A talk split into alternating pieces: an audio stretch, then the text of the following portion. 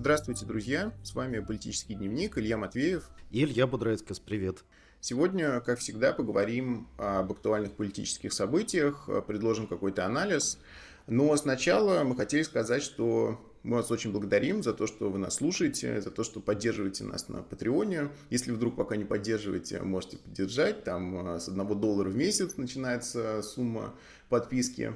И хотели бы попросить вас э, делать больше репостов и помогать нам распространять информацию о политическом дневнике, потому что есть такое ощущение, что опять у нас появились слушатели, которые на самом деле могли бы донести а, благую весть о том, что есть наш прекрасный подкаст а, своим знакомым. И вот просим вас эту благую весть донести.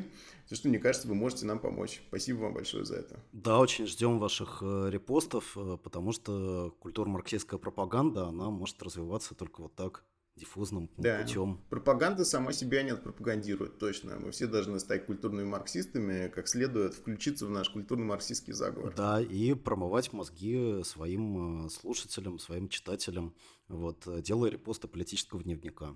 Да, особенно молодому поколению. Будем промывать мозги настолько, насколько можем.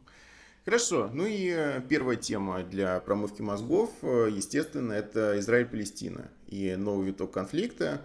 А, мы вот с Ильей обсудили, как правильно начать разговор об этом, и начнем мы его с декларации о том, что ни я не являюсь антисемитом, ни Илья не является антисемитом, мы не антисемиты. Да, но, Илья, смотри, очень часто говорят, что вот такое вступление является характерным как раз для антисемитов. Угу. Типа, я не антисемит, но тем не менее... И мы не антисемиты без «но». Мы просто не антисемиты. Мы критикуем Израиль, но мы не антисемиты безо всяких «но». Вот, э, мне кажется, если 20 раз это повторить, может быть, э, те, кто уже приготовились нас обвинять в том, что мы антисемиты, может, они немножко сдадут назад и просто с какими-то другими аргументами к нам обратятся.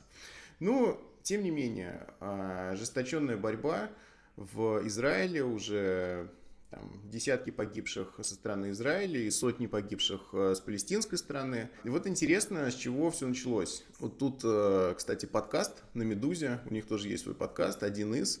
А, объявление о нем на сайте выглядит так. Ради стройки в Иерусалиме решили переселить несколько арабских семей. Из-за этого с новой силой разгорелся палестино-израильский конфликт.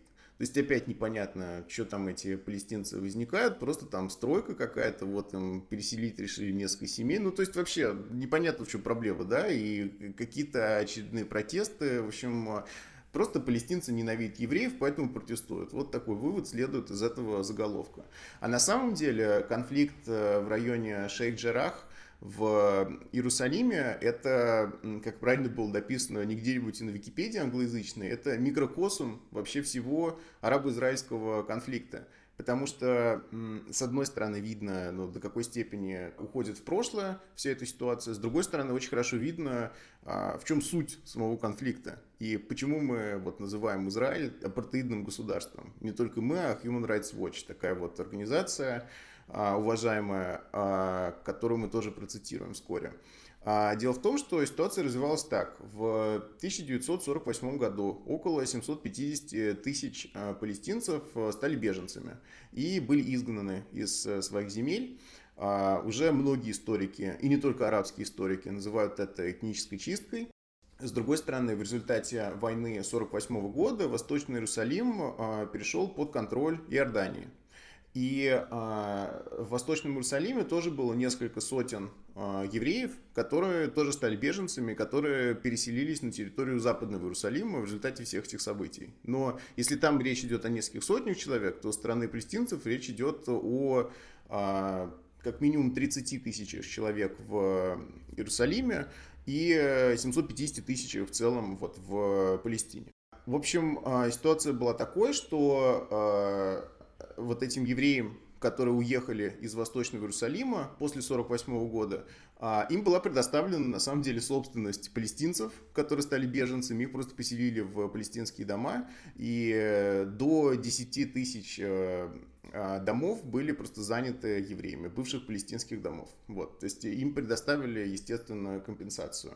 Но после войны 1967 года Восточный Иерусалим перешел от Иордании под контроль э, Израиля. И э, впоследствии Израиль его формально аннексировал. за что никаких санкций, кстати, не понес как бы в мировом сообществе, да, хотя никто это не признает, кроме там США, а, аннексию Восточного Иерусалима.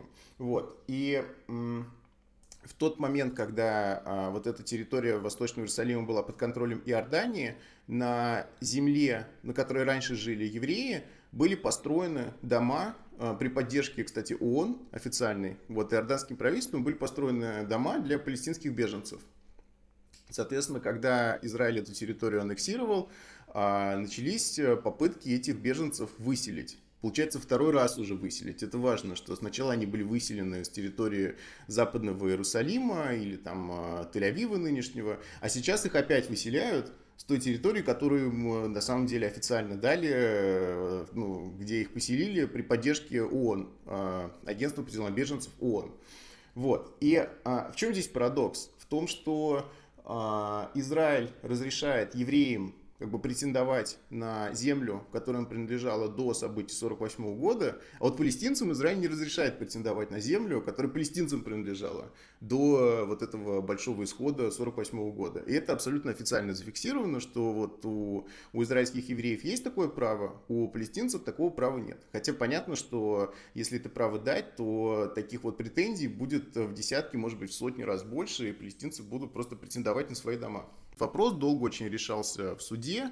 В итоге суд э, уже практически принял решение о том, что вот очередную порцию семей, которая жила там в Восточном Иерусалиме, в этом районе, очередную порцию беженцев нужно выселить. Вот. И э, это, собственно, и спровоцировало эти протесты. То есть, мало того, что получается, что евреям уже предоставили компенсацию в виде палестинских домов, после 1948 года, так им сейчас еще и разрешили претендовать на эту территорию, а, на которой сейчас беженцы живут, хотя они уже эту компенсацию получили, а вот палестинцам никакого права претендовать на какую территорию не давали.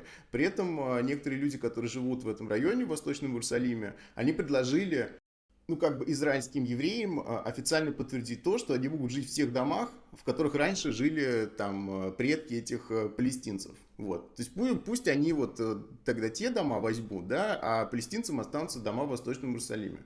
Но, естественно, Израиль это не стал даже рассматривать, и речь просто идет о том, что а, вот эти поселенцы праворадикальные, естественно, вот они должны просто переселиться в Шейх-Джарах, и вот э, в этом главная цель состоит. Все это происходит в рамках э, глобальной такой политики того, что израильских евреев в Иерусалиме должно быть больше, чем палестинцев. Сначала было отношение 70% на 30%, теперь это отношение 60% на 40%, но принципиальная позиция в том, что просто палестинцев в Иерусалиме должно быть меньше, для того, чтобы, как совершенно открыто говорят израильские власти, а, Иерусалим был еврейской столицей еврейского государства. А что, что было признано Дональдом Трампом угу качестве президента США некоторое количество времени назад. И, в общем, за э, всем этим текущим конфликтом мы видим на самом деле большой международный план, э, связанный с э, позицией Америки, с позицией Европейского Союза, там практически всех мировых держав, которые так или иначе, ну, связаны определенной как бы, позиции, определенным отношением к этому конфликту. И, в общем-то, произошел он не случайно, э, Произошел он не только э, вследствие как бы, такой вот э, постоянной, неуклонной политики Израиля на то, чтобы вытеснять палестинцев там, из Восточного Иерусалима, Западного берега Иордана там и так далее, но и с э, тем, э, чтобы эм, как бы показать новой американской администрации важность Израиля, важность поддержки Израиля как необходимую часть американской политики. Президент Трамп был одним из самых произраильских президентов за последние десятилетия, наверное. Он признал единый неделимый Иерусалим столицей еврейского государства. Он заморозил Э, ну, практически разорвал да, э, ядерную сделку э, с Ираном, то есть сделал ну, практически все, что является такой вот основной повесткой израильских правах. Президент Байден, как демократ, как наследник внешнеполитической стратегии Барака Обамы, как э, человек, который, э, в общем-то, стремится в первую очередь сосредоточиться на внутренней э, американской повестке и не влезать в международные э, конфликты, естественно, не не будет как продолжать вот эту э, такую вот произраильскую э, конфронтационную политику, которую проводил Трамп. Да, он, он возобновил переговоры, он возобновил переговоры по Ирану. Он э, достаточно умеренно э, высказывается вот по поводу э, текущего конфликта, да, говорит о том, что просто стороны должны договориться, что должно прекратиться кровопролитие, несмотря на то, что Израиль, конечно, имеет право себя защищать. И, в общем, его стремление как бы уклониться от какого-то активного участия в этом конфликте, оно в самой Америке, в самой американской политике, оно критикуется как справа, так и слева. Да, значит, республиканцы а, просто открыто называют Байдена там антисемитом, да, или как бы врагом, врагом Израиля, в то время как левое, так вот, прогрессивское крыло демократической партии критикует, значит, Байдена за недостаточно активное осуждения э, линии Израиля, недостаточно активные шаги по тому, чтобы прекратить э, как бы эскалацию конфликта. Э, и, э, кроме того, они говорят о том, что Байден, вот несмотря на свою такую миролюбивую риторику, он э, все равно ведет какие-то секретные переговоры о дополнительных поставках Израилю оружия э, для того, чтобы он э, вот мог защищать себя от э, там, ракет Хамас. Да и не очень секретная на самом деле. Это вполне официальная часть э, военной помощи со стороны США, которая насчитывает несколько миллиардов долларов э, каждый год. То есть 3-4 миллиарда долларов в год. Э, на самом деле гигантская сумма. Вот. Это прямая военная поддержка израильского режима со стороны США. Но про Байдена тоже интересно, что понятно, что Трамп со страшной силой за Израиль, особенно его вице-президент Майк Пенс, который был э, представителем вот evangelicals, этих э, евангельских христиан, которые по своим собственным причинам Израиля защищают, ну, как бы беспрекословно. Вот Пенс, он был, ну, может быть, самым главным сторонником Израиля в американской политике за многие годы. И, кстати, я сам был в Израиле в 2018 году. А, там везде висели билборды «Спасибо, господин Пенс, you're a, you're a true friend of Zion». Вот. То есть э, там, э, там Пенс у них очень котируется. Но с другой стороны, и Байден сам, честно говоря, никто не думал, что он будет какую-то антиизраильскую позицию занимать на протяжении всей своей карьеры. Он абсолютно следовал этому консенсусу двухпартийному, который в США вплоть до самого последнего времени существовал, о том, что Израиль надо поддерживать и все, что это наш главный союзник на Ближнем Востоке. И Байден вообще никак не, никакой любовью к палестинцам не отличался. Но это тоже очень характерно, что это просто признак времени. Байден оказался политиком, который довольно чутко реагирует на, ну, просто изменения, которые в обществе происходят. С одной стороны, он всех удивил своей внутриполитической программой, которая оказалась э, более радикальной, чем люди думали. Него вообще, в принципе, никто особо и не надеялся, да. А оказалось, что Байден на самом деле готов э, многие вещи, которые левое крыло партии предлагает, реализовывать. Ну, не все, но некоторые, да. И в отношении Израиля тоже, мне кажется, риторика Байдена отражает то, что он видит, что постепенно меняется э, общественное мнение, и а, меняется оно на наших глазах. На мой взгляд, прямо сейчас приходит такой, происходит такой перелом, потому что, во-первых, Международный уголовный суд э, стал расследовать э, преступления Израиля да, против человечности. А, во-вторых, э, Human Rights Watch, там главная правозащитная организация в мире, а, издала а, доклад огромный, в котором больше 200 страниц, который называется «Порог перейден. Власти Израиля и преступления апартеида и преследования». А, и вот э, Human Rights Watch пишут. Израильские власти совершают преступления апартеида и преступления преследования, которые относятся к преступлениям против человечности. В основе такого вывода лежат всеобъемлющая политика правительства, направленная на сохранение господства израильтян-евреев над палестинцами и грубые нарушения прав палестинцев на оккупированных территориях, в том числе в Восточном Иерусалиме. То есть, а, почему шейх Джарах, почему все эти события вообще являются микрокосмом да, а, арабо-израильского конфликта? Потому что а, по этой политике выселения одних людей и не выселение других людей, хорошо видно, что одна этническая группа, ей дается просто четкий приоритет перед другой этнической группой. А это и есть апартеид, это определение апартеида. И вот уже правозащитники говорят, что это апартеид. И как-то никак не увернуться от этого вывода. А, ну и с другой стороны, общее поливение политики. В США, например, что там все больше этих левых демократов, включая, между прочим, палестинского конгрессмена, конгрессменку Рашиду Тлаиб, вот, которая вообще из Палестины. И она выступила с мощной речью в Конгрессе, Здесь очевидно, что демократическая партия в США постепенно реагирует на вот эти все сдвиги в общественном мнении, в оценке международной того, что в Израиле происходит. В Европе уже понятно, там все антисемиты, как израильские всякие там Facebook пользователи говорят, не, ну европейцы, ну это там просто антисемитизм вообще. Вот в США раньше такого антисемитизма не было, да, сейчас, видишь, антисемитизм даже до США добрался.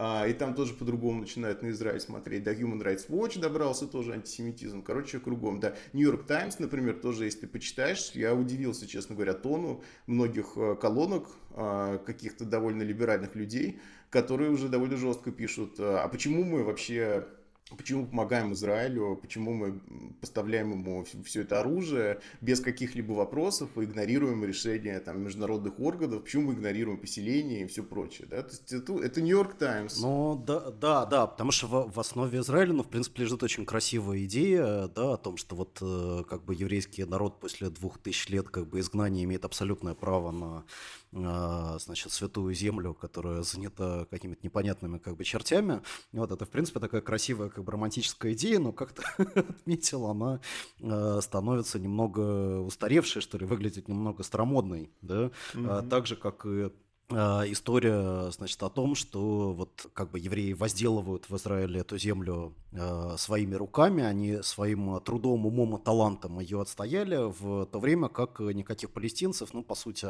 как просто нет. Есть э, группа иранских агентов, как бы вооруженных mm-hmm. ракетами, которые вот просто исходя из антисемитизма тоже и какой-то вот ненависти к существованию э, Израиля, она Э, проводят, э, значит, вот эти ужасные бесчеловечные бомбардировки.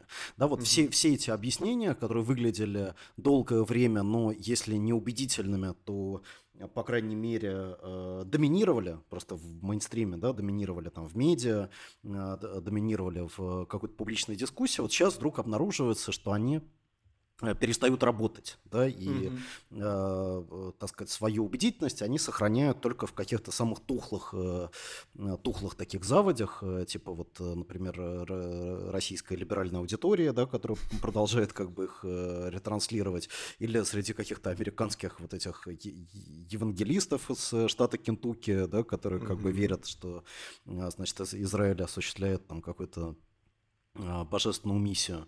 Вот, то есть мы э, действительно видим, что конфликт, который сейчас э, вот, продолжается на Ближнем Востоке, с одной стороны, он э, в нем как бы нет ничего нового, да, то есть Израиль продолжает как бы делать то, что он делал на протяжении там, десятилетий.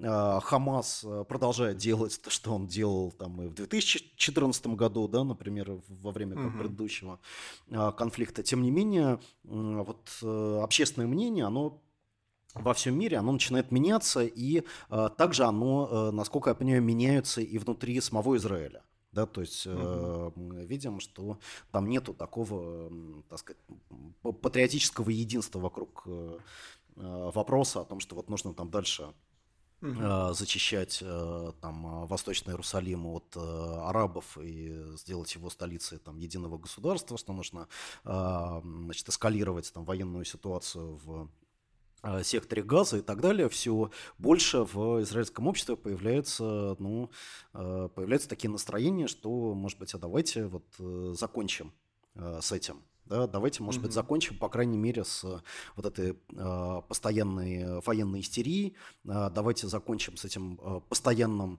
э, неослабевающим как бы военным конфликтом с э, палестинцами и ну, попробуем как-нибудь э, в рамках э, идеи э, двух государств вот этот вопрос решить э, так, чтобы на нас не э, падали бомбы. Да, потому что угу. э, ну, все больше людей как бы начинают понимать, что Хамас это не причина, это следствие. Следствие угу. определенной концепции государства, которое существует в Израиле, а, следствие ну, как бы нерешенности палестинского вопроса, который а, после каждой из успешно проведенных да, вот этих военных операций Израиля, он же никуда не исчезает. Угу. Да, это, этот вопрос, он продолжает оставаться каким-то вот источником военного напряжения.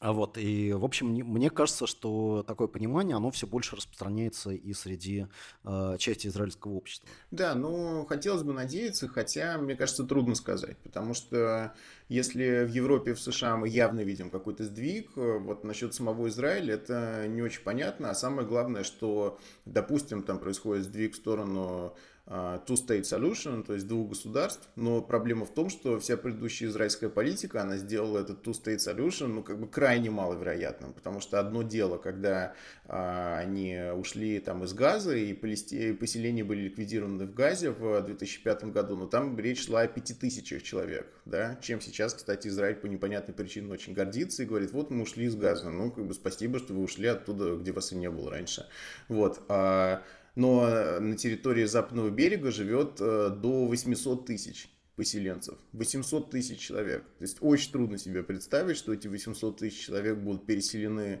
ну, как бы из западного берега для того, чтобы на западном берегу появилось вот э, полноценное палестинское государство, которое бы еще имело прямую связь с э, Газой, да, какую-то, ну, то есть землю, которая бы ее соединяла. Вот такой вот сплошная территория палестинского государства без поселений какого-то значимого нормального размера, учитывая то, как сейчас эти поселения географически расположены, вот это очень трудно представить, и э, то, что называется facts on the ground, Facts on the Ground, они противоречат э, решению на базе двух государств, которое, в принципе, могло бы быть и нормальным, и никто его не отрицает, как бы это, ну, могло бы быть решением, но а сейчас, мне кажется, это просто невозможно. Вот, остается только единое там, государство с другой конституцией, с равными правами для всех, которое, ну, с точки зрения, скажем, философской, абстрактной, является самым лучшим решением данного конфликта, потому что, ну, есть э, какие-то вот представления там о правах человека, и что есть, как ты сам, Илья, сказал, есть какие-то анахроничные идеи о том, что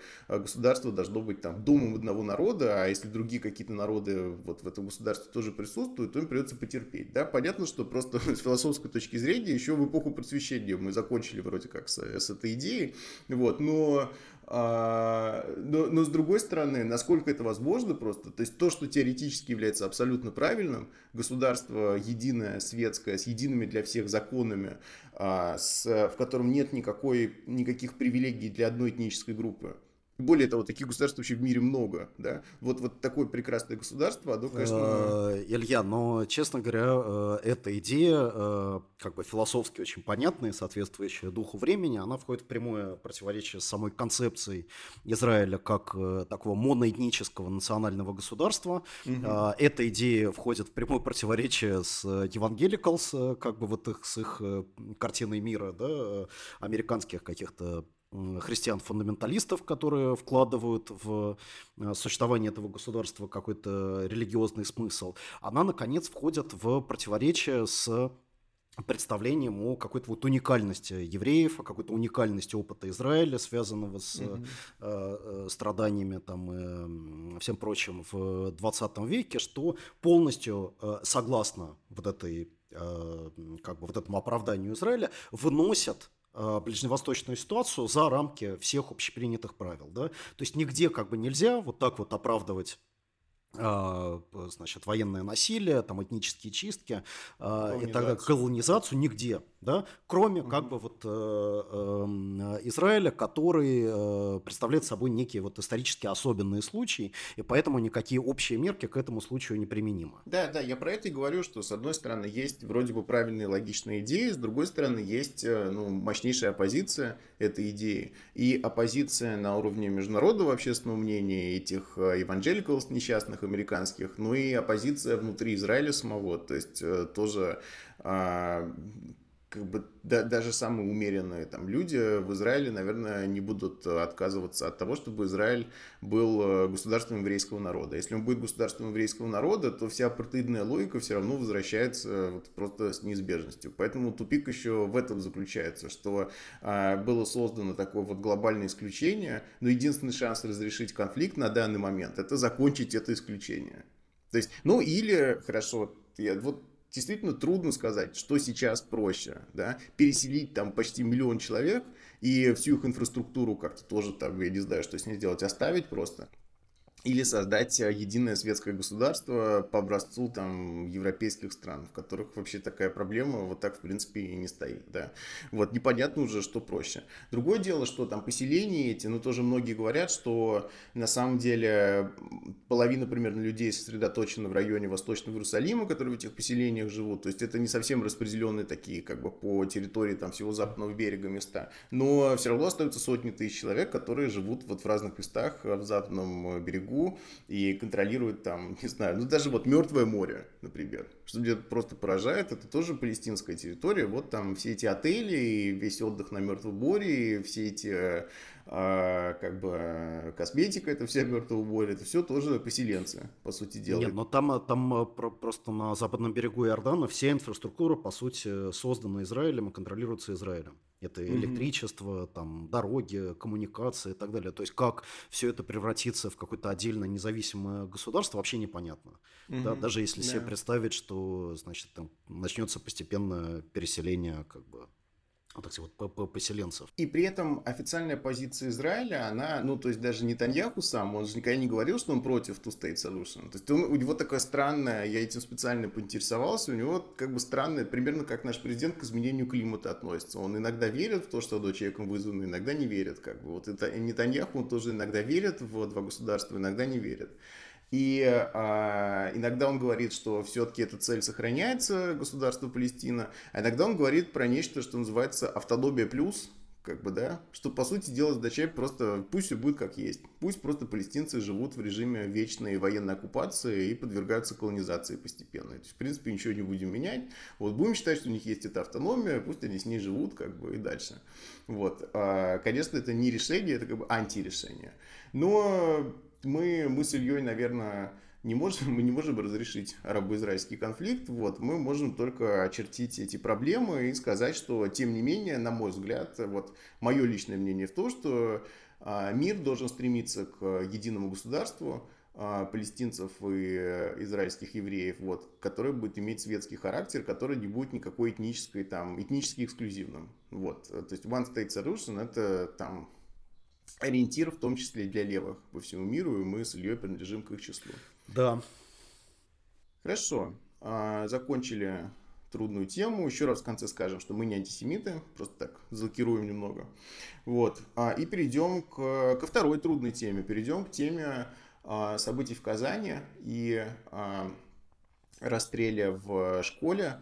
Вот, э, ну, страсти немного улеглись, и это сейчас меньше обсуждается. Может и хорошо, потому что это позволит какой-то спокойный разговор об этом э, провести и о том, как предотвращать такие вещи. Ну, понятно, что когда происходит вот такой вот расстрел в школе, в России, к сожалению, это становится все чаще. Сразу же начинаются какие-то автоматические реакции, типа из Думы, из там, представителей власти нашей, сразу говорят, э, а у них прям как будто методичка такая. Во-первых, компьютерные игры, проклятые компьютерные игры человека делают жестоким очень.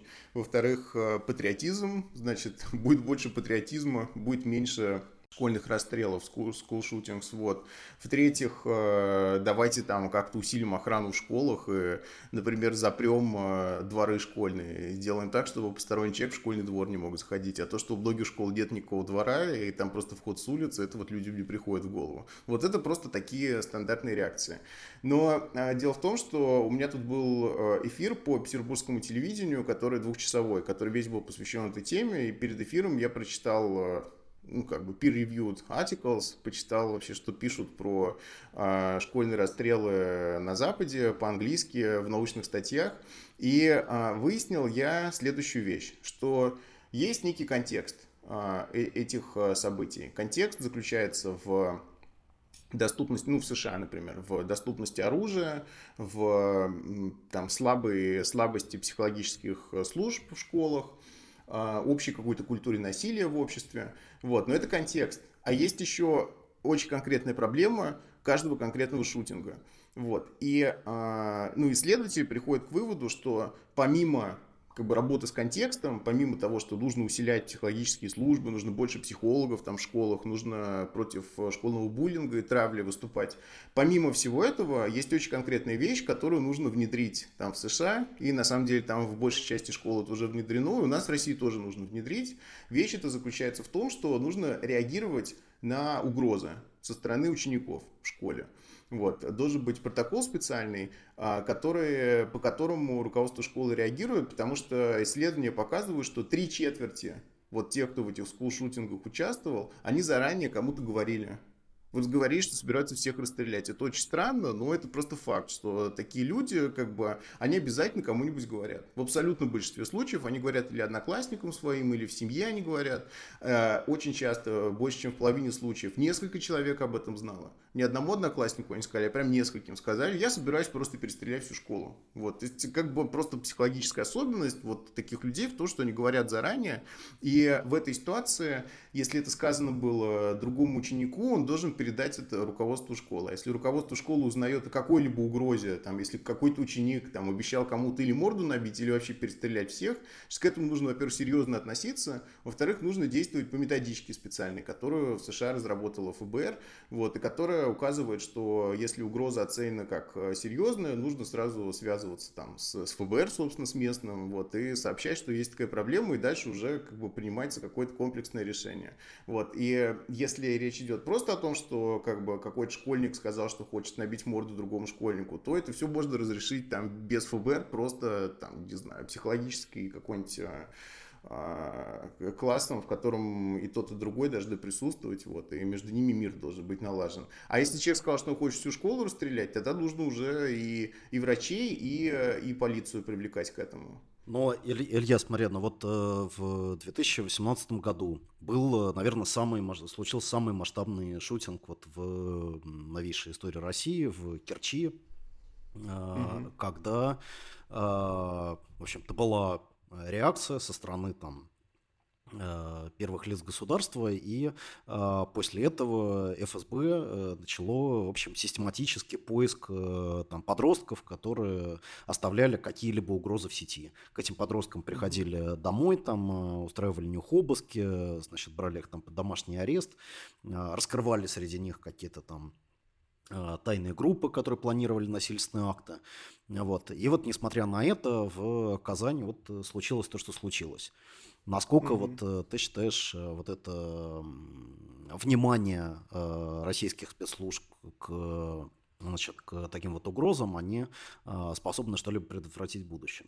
Ну, понятно, что в России любую хорошую идею исказят до неузнаваемости, и мы все как бы передумаем много раз, прежде чем высказывать такое предложение, да. Но с другой стороны, то есть, а, насколько я понял из американской практики, идея в том, что прежде чем связываться с ФБР и вообще со спецслужбами, с полицией, директор школы должен самостоятельно оценить насколько это серьезный вопрос. И а, в соцсетях то же самое. Если будет замечено, что в соцсети кто-то что-то написал, сначала нужно, например, этого человека вызвать и у него спросить, что ты имел в виду, как бы, да, и, и в целом там такой опросник, который должен еще руководство школы заполнить. ФБР не должно автоматически заниматься любым э, школьником, который там тоже, кстати, был важный момент, что раньше были идеи, что нужно профайлинг такой делать, типа тихоня, из неполной семьи, там бедные, плохие оценки, ага, он под подозрением. И выяснилось, что это очень тупая идея, что так просто 99,9,9% ни в чем не повинных детей как бы их начинают преследовать, вот, и а, такой профайлинг не работает, но реакция на угрозы работает. Просто эта реакция должна быть умной. Она не должна быть в том, что человек что-то написал ВКонтакте, и к нему вловился ОМОН, вот, и его, ну, как бы арестовали. Вот. Нужно сначала проанализировать, это угроза реальная или нереальная. Если это угроза реальная, тогда действительно можно привлечь спецслужбы. А что делать, да, если человек, как бы, у, у него вот есть такое намерение. Вот, или врачей привлечь, или еще кого-нибудь, психологов. Но мне, мне, мне еще кажется, что проблема вот, вот этой тактики ФСБ, она заключается в том, что она направлена не только только, ну, так скажем, на предотвращение каких-то реально готовящихся там шутингов, а она направлена на профилактику. То есть нужно как бы сбугать молодежь и показать, что если они все-таки захотят э, расстрелять своих одноклассников, к ним придет ФСБ и устроит вообще у них жесткие там шмоны, посадят их в тюрьму. Да. Вот. А мне кажется, что эта установка, она фундаментально как бы неверная, потому что если человек находится в такой степени отчаяния, что он готов э, с оружием как бы прийти в школу там расстрелять э, своих одноклассников и потом, ну, скорее всего, умереть, да, то есть, например, вот казацкий стрелок, он уже значит, на допросе он говорил, что вообще он э, планировал покончить жизнь самоубийством. Угу. Да, то есть, э, на самом деле, когда ты это делаешь, ты, э, ну, как бы готов на все. Да, это декларация того, что готов на все, в том числе и к тому, чтобы расстаться со своей жизнью. А вот эти запугивания со стороны ФСБ, они совершенно уже перестают работать. Угу. То есть, может быть, запугивания классно работают, когда речь идет о том, чтобы там школьники не ходили там на, митингу, на митинги в поддержку Навального, да, но mm-hmm. в ситуации с шутингами все это оказывается совершенно бессмысленным, возможно, только усугубляет ситуацию, потому что люди просто начинают, э, ну, как бы лучше шифроваться, да, скрывают да, да. свои планы, оставляют меньше следов в, в сети и так далее. Абсолютно нет. Ну, так э, запугивание и профилактика – это просто еще одна плохая идея. То есть, э, хотя именно эту идею действительно не только ФСБ, кстати, но и в принципе у нас какие-то сейчас везде происходят классные часы, на которых э, школьникам говорят, не будьте там скулшутерами, не надо расстреливать одноклассников вообще. Если вы будете расстреливать одноклассников, вас в тюрьму посадят. Ну, то есть, понятно, что это полное как бы безумие, и речь вообще об этом не идет. Вот, речь идет о том, чтобы выявлять тех, кто реально не просто склонен а именно намерение высказал. Это совершенно другое. Те, кто высказал намерение а, совершить преступление. Речь не идет о том, чтобы всех подряд запугать, или с другой стороны, это решение на уровне вот э, больше патриотизма в школах. Как будто патриотизм, вот он, значит, э, людей с психическими заболеваниями, да, вот он поможет как бы не расстреливать своих одноклассников. То есть очевидно, что просто есть такие темы, которые на автомате поднимает вся вот эта наша там Госдума, например, супер квалифицированная, и эти просто все темы являются бесполезными. Вот это решение, которое не работает или которое вообще не имеет никакого отношения к данному вопросу, как Сергей Миронов, например, у него какая была первая реакция? Ну, ты как думаешь, Илья? Ну что, ввести урок патриотизма? Нет, ввести смертную казнь. А, за... Ввести. А, за, за, шу, за, за, за шутинг. За шутинг смертную казнь Блин, вести. Слушай, ну Просто, ну все, все, да. все шутеры будут три раза думать, как бы. Абсолютно, прежде чем шутинг устраивать, правильно, да. потому что смертная казнь грозит. Понимаешь, вот сразу... Да, это, Нет, но это... у, у Миронова это просто уже, так сказать, на уровне автоматической реакции, уже да, любые да. события, что нужно да. ввести смертную казнь за все, да. Вот. Но еще одной э, типовой реакцией, которую мы увидели после случившегося в Казани в очередной раз, это вот давайте ужесточим а, значит, правил легальной, легальной продажи охотничьего оружия. Угу. Вот, э, ну, там было уже много всего написано по поводу того, что на самом деле никто ничего ужесточать как бы не хочет, потому что это огромный там бизнес, э, в этом бизнесе решающую роль играет Росгвардия, которая все эти разрешения выдает, но, тем не менее, встает вопрос о том вообще, насколько между собой как бы связаны свободно, ну, или так сказать, относительно свободная как бы, продажа оружия и вот такие вот истории. То есть, э, как бы прямая такая вот причинно-следственная связь, она, безусловно, есть. Да? Угу. Там, если человек хочет что-то такое устроить, или ему, ему легко достать оружие, он может там буквально а, по этому самому телемагазину там на диване как бы заказать себе там какие-то гранаты там от дробовики, как это в свое время в Америке как происходило. Конечно, такая связь существует. Но является ли э, относительно свободный доступ к оружию э, первопричиной? Угу. Вот. И здесь, э, конечно, есть эм, серьезные э, аргументы против такой вот позиции.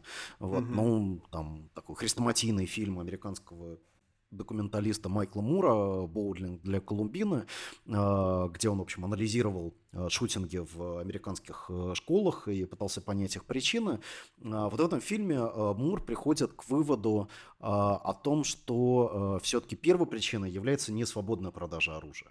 Он говорит там о том, что если мы посмотрим, например, на США и Канаду, где тоже, как и в США, есть свободная продажа оружия, ну, как бы мы поймем, что уровень э, насилия с применением mm-hmm. огнестрельного оружия в этих двух странах, он абсолютно несопоставимый. Значит, mm-hmm. есть что-то еще такое вот в Америке, есть что-то еще такое в американской какой-то вот культуре, в американском обществе, что к этому приводит. И Мур считает, что это культура насилия в таком mm-hmm. вот э, самом широком смысле этого слова. И в России мы знаем, что у нас культура насилия, ну, как бы все в порядке. Да, то есть у нас культура насилия, она является абсолютно, э, абсолютно доминирующей. Эта культура насилия, она наполняет э, как бы, ну, риторику официальных медиа, она э, наполняет риторику там, первых лиц государства, э, mm-hmm. военно-патриотическое воспитание, в общем-то, воспитывает людей как бы именно в э, этом направлении. Кроме того, естественно, что культура насилия, она существует и, э, так сказать, просто на уровне массовой культуры, на уровне того, что как бы буллинг э, является mm-hmm. просто как механизмом, который запускает, э, не знаю, там какие-то юмористические там программы идиотские, да, или который работает в таких вот бесконечных рэп там батлах, да, а сюда mm-hmm. же относятся и массовые увлечения вот всякими мускулинами, а, такими вещами типа там микс-файта, да, вот какого-то такого жесткого, брутального спорта, где э, mm-hmm. люди как бы сталкиваются и вот определяют, кто из них сильнее. Вот все это, э, как мне кажется, создает такой вот фон э, мускулинности, фон агрессии, который, э, безусловно, является, э, ну, одной из ключевых или вообще ключевой причиной вот того, что в частности произошло в Казани. Угу. Абсолютно.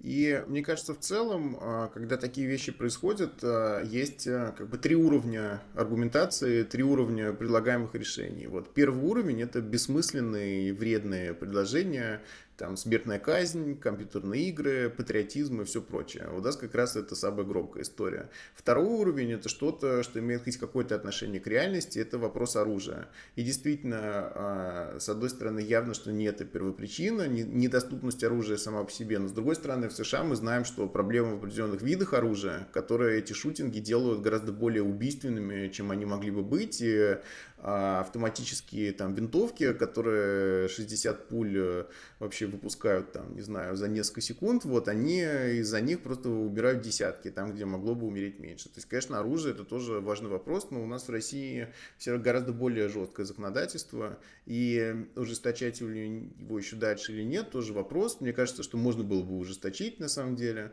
потому что это все называется охотничий билет, как бы, да, это все якобы для охоты, как будто эти люди охотники, которые у нас покупают оружие для охоты, тоже такое лукавство в этом есть. Вот, но это второй уровень, который имеет какое-то отношение к реальности. Есть третий уровень, который меньше всего обсуждают у нас, по крайней мере, но он-то как раз напрямую затрагивает эту проблему, это школьные психологи, да, и э, какая-то ну, культура насилия в целом, это такая вещь, трудноуловимая, мне кажется. То есть, ну, то есть как можно снизить культуру насилия в обществе? Не очень понятно, с какой стороны зайти. Но какие-то конкретные вещи, вроде отношения к травле, например, отношения к буллингу, это абсолютно легитимные цели для обсуждений, для действий каких-то. Действительно, у нас в стране, мне кажется, в глобальном плане не понимают, что такое травля.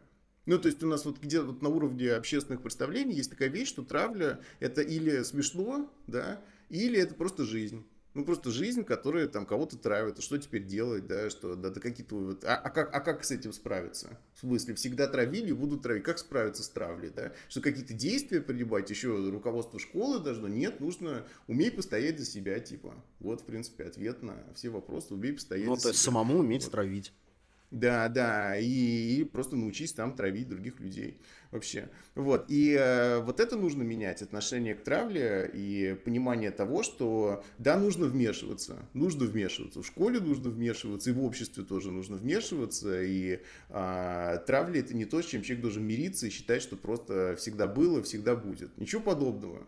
То, что в школе одни одноклассники травят других одноклассников, ничего это не какой-то неизменный факт жизни. Вполне можно с этим бороться. В США, например, борются с этим, э, в том числе ну, какой-то, не знаю, просвещением каким-то и, и объяснением того, что это не какая-то вот приемлемая вещь, да, она неприемлема. Хотя бы можно просто заявить, что травля это неприемлемо. Нельзя травить своих одноклассников. Вот просто как бы, да, объяснить, что это, и сказать, что так делать нельзя. Уже будет неплохо. В принципе, вот об этом надо говорить. Ну, а зачем, если можно поговорить о патриотизме, если Сергей Миронов там, э, не знаю, проспится после своего очередного валка приключений и опять про смертную казнь начнет говорить.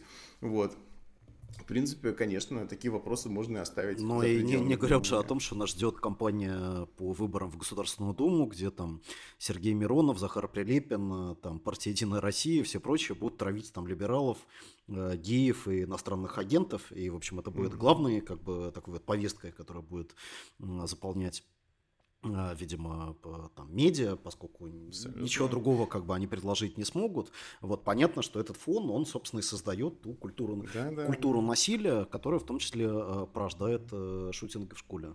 Да. Причем э, Захар Прилепин, кстати, это ярчайшая иллюстрация того, о чем ты говорил, и культуры насилия, и, и токсичной маскулинности, потому что а, сколько там, пару лет назад было с ним интервью, где он объяснял, что мы на Донбассе травили там беспредел вообще, мы просто на гусеницы танков наматывали, я там лично убил столько людей, ты офигеешь, сколько я людей убил. Это все было сказано просто до, до глупого глазу вообще. Да я там убивал вообще, я люблю убивать врагов своих, убиваю все время у нас там наше подразделение, мы, мы просто лютовали, мы лютовали. Это все говорится просто вот, ну, это абсолютно нормально. Кто тебя просил лютовать вообще? Зачем ты туда поехал? Это все, ну, ну вот Россия, просто Россия. Вот. И действительно, сейчас этому человеку даст зеленый свет, чтобы он пошел в федеральную политику, он заслужил, как бы лютовал там на Донбассе, убивал людей, сейчас можно, значит, в Думу попробовать избраться. И главное, что есть очевидная установка на то, что Захар Прилепин или там не знаю, кто, Хабиб, там, да, что это вот ролевые mm-hmm. модели, на которых да, да. должна ориентироваться настоящая мужчина. Да. Вот. А если у тебя не получается стать таким известным, как э, Захар Прилепин, если окружающие тебя не признают в качестве крутого парня, то mm-hmm. это способно да, спровоцировать как бы очень э, опасную для окружающих реакцию.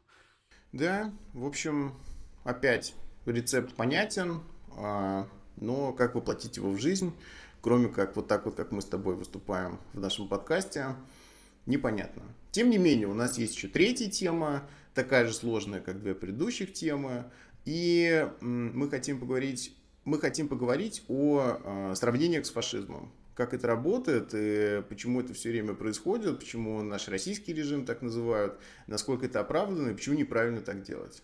Да, но вот недавно был несправедливый с нашей точки зрения абсолютно приговор э, молодым э, активистам, э, включая вот такую известную активистку Ольгу Мисик, э, значит, которая произнесла э, на суде речь, э, где сравнила себя и, так сказать, других вот активистов э, оппозиционного, такого либерально-оппозиционного движения с а, пиратами Эдельвейса, да, с такой вот молодежной а, подпольной организацией, которая существовала в 30-е годы в нацистской Германии и лидера, которые, в общем, были расстреляны, да, они погибли за свою антифашистскую позицию. Вот, э, значит, только Мисик на суде э, прямо э, провела эту параллель, и эта параллель, она вызвала большое такое вот понимание, как бы сочувствие со стороны части оппозиционной аудитории, для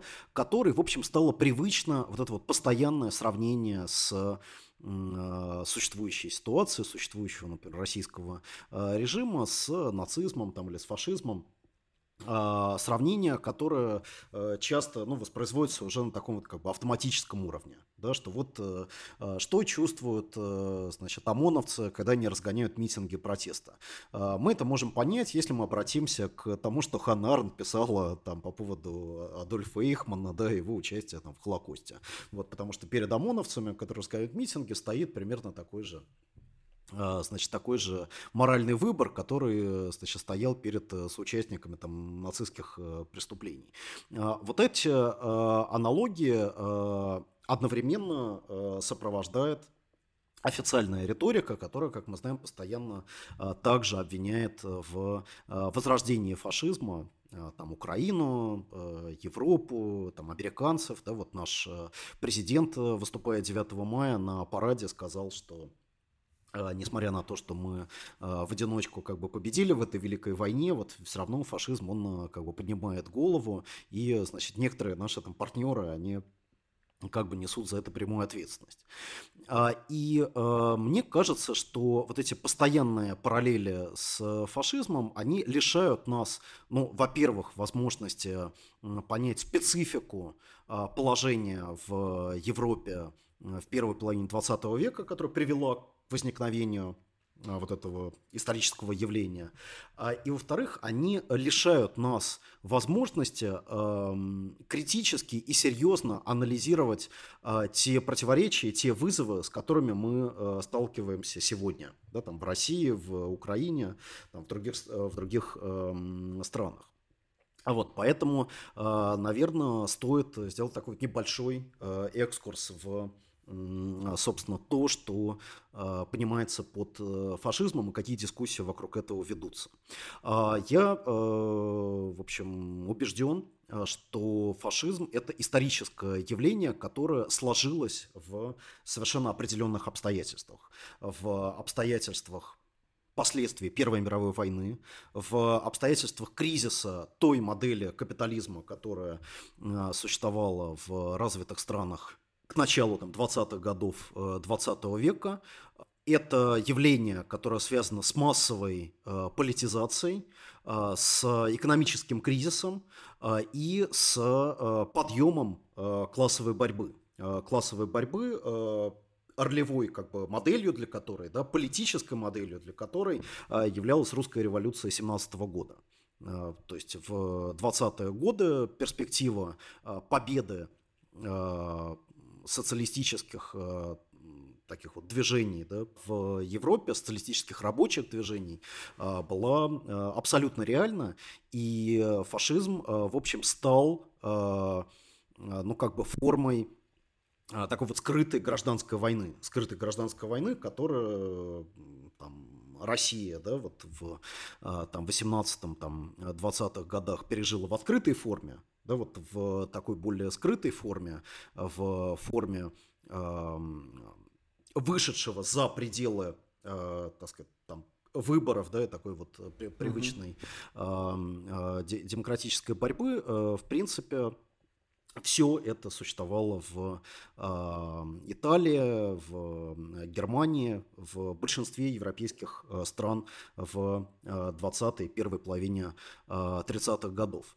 Э, историки обычно э, разделяют э, фашизм как движение и фашизм как режим. И действительно, э, значит, между ними есть значительное э, различие. Тем не менее, стоит сказать, что элемент движения массового движения, да, э, движения вооруженного, движения, которое ставит своей целью демонтаж э, там, какой-то демократической, э, демократической системы, которая стремится прийти к власти силовым путем или при помощи каких-то вот внепарламентских форм борьбы являлась совершенно необходимой чертой исторического фашизма.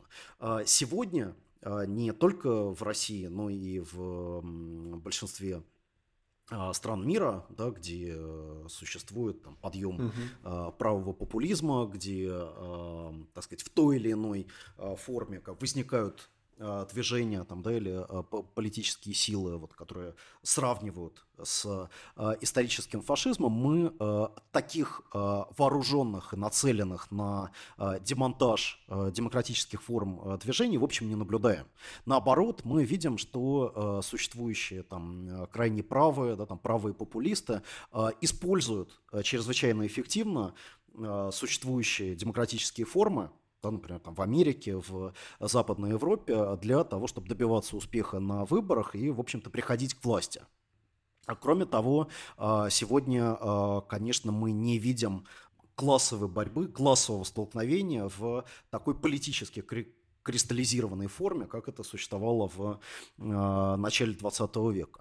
Поэтому э, мне кажется справедливым э, термин, который предложил такой вот э, современный марксистский исследователь фашизма Энса Траверса, э, когда он э, предложил считать, э, например, там, Трампа, да, или там, Национальный фронт э, во Франции, или каких-то ультраправых сторонников там, Брексита в э, Британии э, постфашистами. Постфашистами в том смысле, что постфашизм действительно включает в себя там, ксенофобию, постфашизм включает в себя там, критику либеральной демократии, постфашизм э, использует существующее, растущее недовольство э, существующим э, положением вещей для того, чтобы направить его в, э, так сказать, определенное такое вот националистическое и э, ксенофобное русло. С другой стороны, постфашизм это не исторический фашизм. Это совершенно, э, совершенно другое явление, которое э, появилось в современном капитализме, э, безусловно, э, радикально отличающимся от тех условий, которые существовали в первой половине 20 века. Хорошо, ну попробую резюмировать твой замечательный экскурс.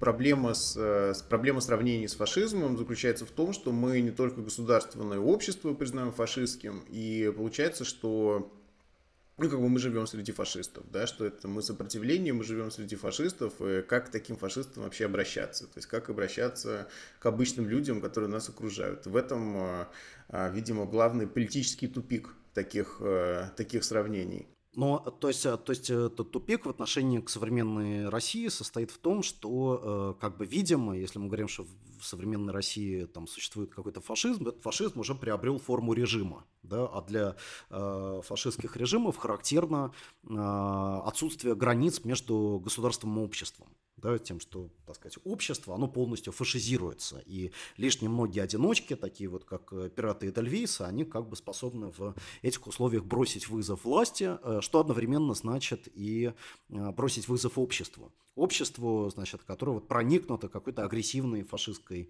фашистской идеологией и само просто готово уже там разорвать как бы на куски угу значит, те, кто э, этому а, государству, этому режиму противостоит. Ничего подобного мы сегодня в России не наблюдаем. Более того, мы видим, о чем мы неоднократно уже говорили в наших там, предыдущих выпусках, э, ну, как бы эрозию даже пассивной поддержки э, снизу э, по отношению к существующей власти. Хорошо. Неправильный анализ заставляет делать неправильный диагноз, а мы за правильные диагнозы. Поэтому наш сегодняшний выпуск мы заканчиваем. Еще раз просим вас распространять наш подкаст, э, делать репосты, везде о нем писать и помогать нам нести свет левого знания. Спасибо, что слушали. Пока. Спасибо, пока.